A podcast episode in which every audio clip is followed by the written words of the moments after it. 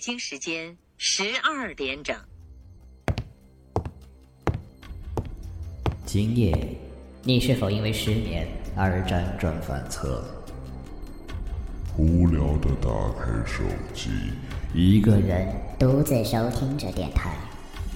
其实，在你的床下，在你的衣橱里，在你的天花板上，还有很多看不见的朋友伴着你。听，他们在悄悄地说着些什么？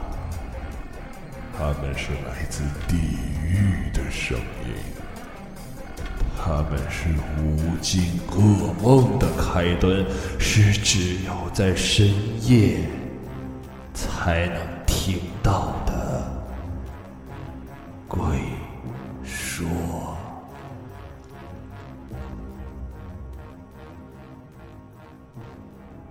亲爱的听众朋友们，大家好，欢迎收听 Wave Radio 网络电台，这里是鬼说，我是般若。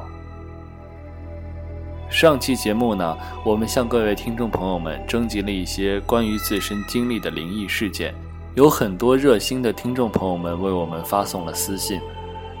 今天节目要跟大家讲述的故事，是由我们 Miss 森静一七这位听众为我们提供的故事。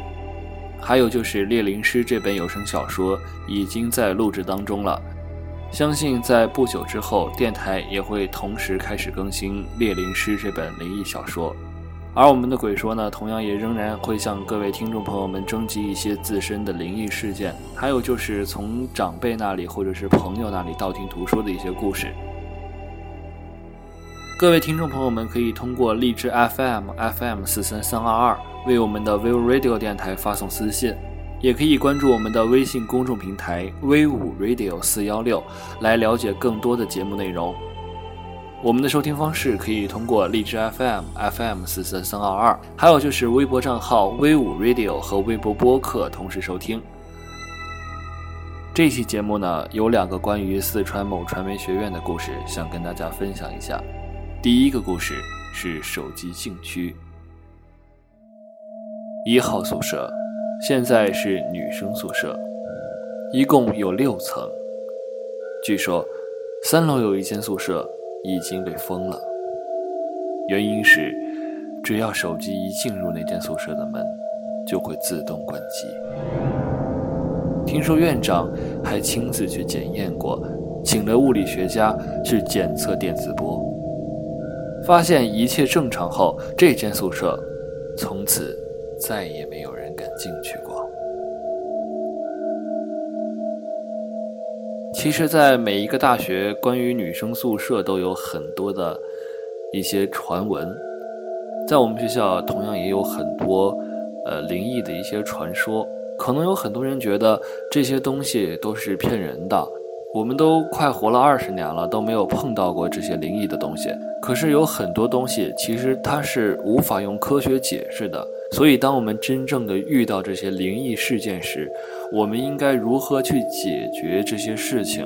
各位听众可以等我们的猎灵师更新之后，从这本有声小说里找到你们想要的答案。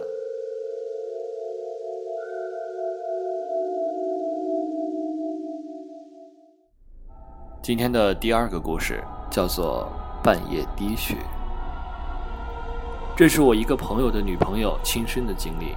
她有天晚上玩电脑，已经是凌晨了，几点我已经记不清了，反正其他人都已经睡下了，就她一个人还在床下玩电脑。突然，她觉得累了，用手揉了揉眼睛，突然发现。他的胳膊上有几滴血，他检查了一番，发现没有任何的伤口。第二天早上，他马上就联系了张书记。张书记只是说赶紧去学校的心理诊所看看，但是张书记似乎也对这种事情有所了解，只是不希望闹大。无独有偶，据说有人早上起来，发现枕边。也会有雪的。作为一个北方人，可能在我们北方并不是十分的在意这些风水之类的东西。可是当我来到南方之后，发现还是有很多东西需要去注意的。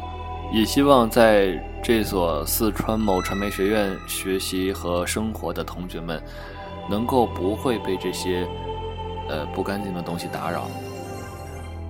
在之后的几期鬼说呢，我们会逐渐更新一些。各个地方的灵异事件，比如说重庆灵异事件，呃，海口灵异事件，长沙灵异事件等等等等各个地区的事件，也希望听众朋友们可以继续支持我们的鬼说。好了，我们下期节目准时再见。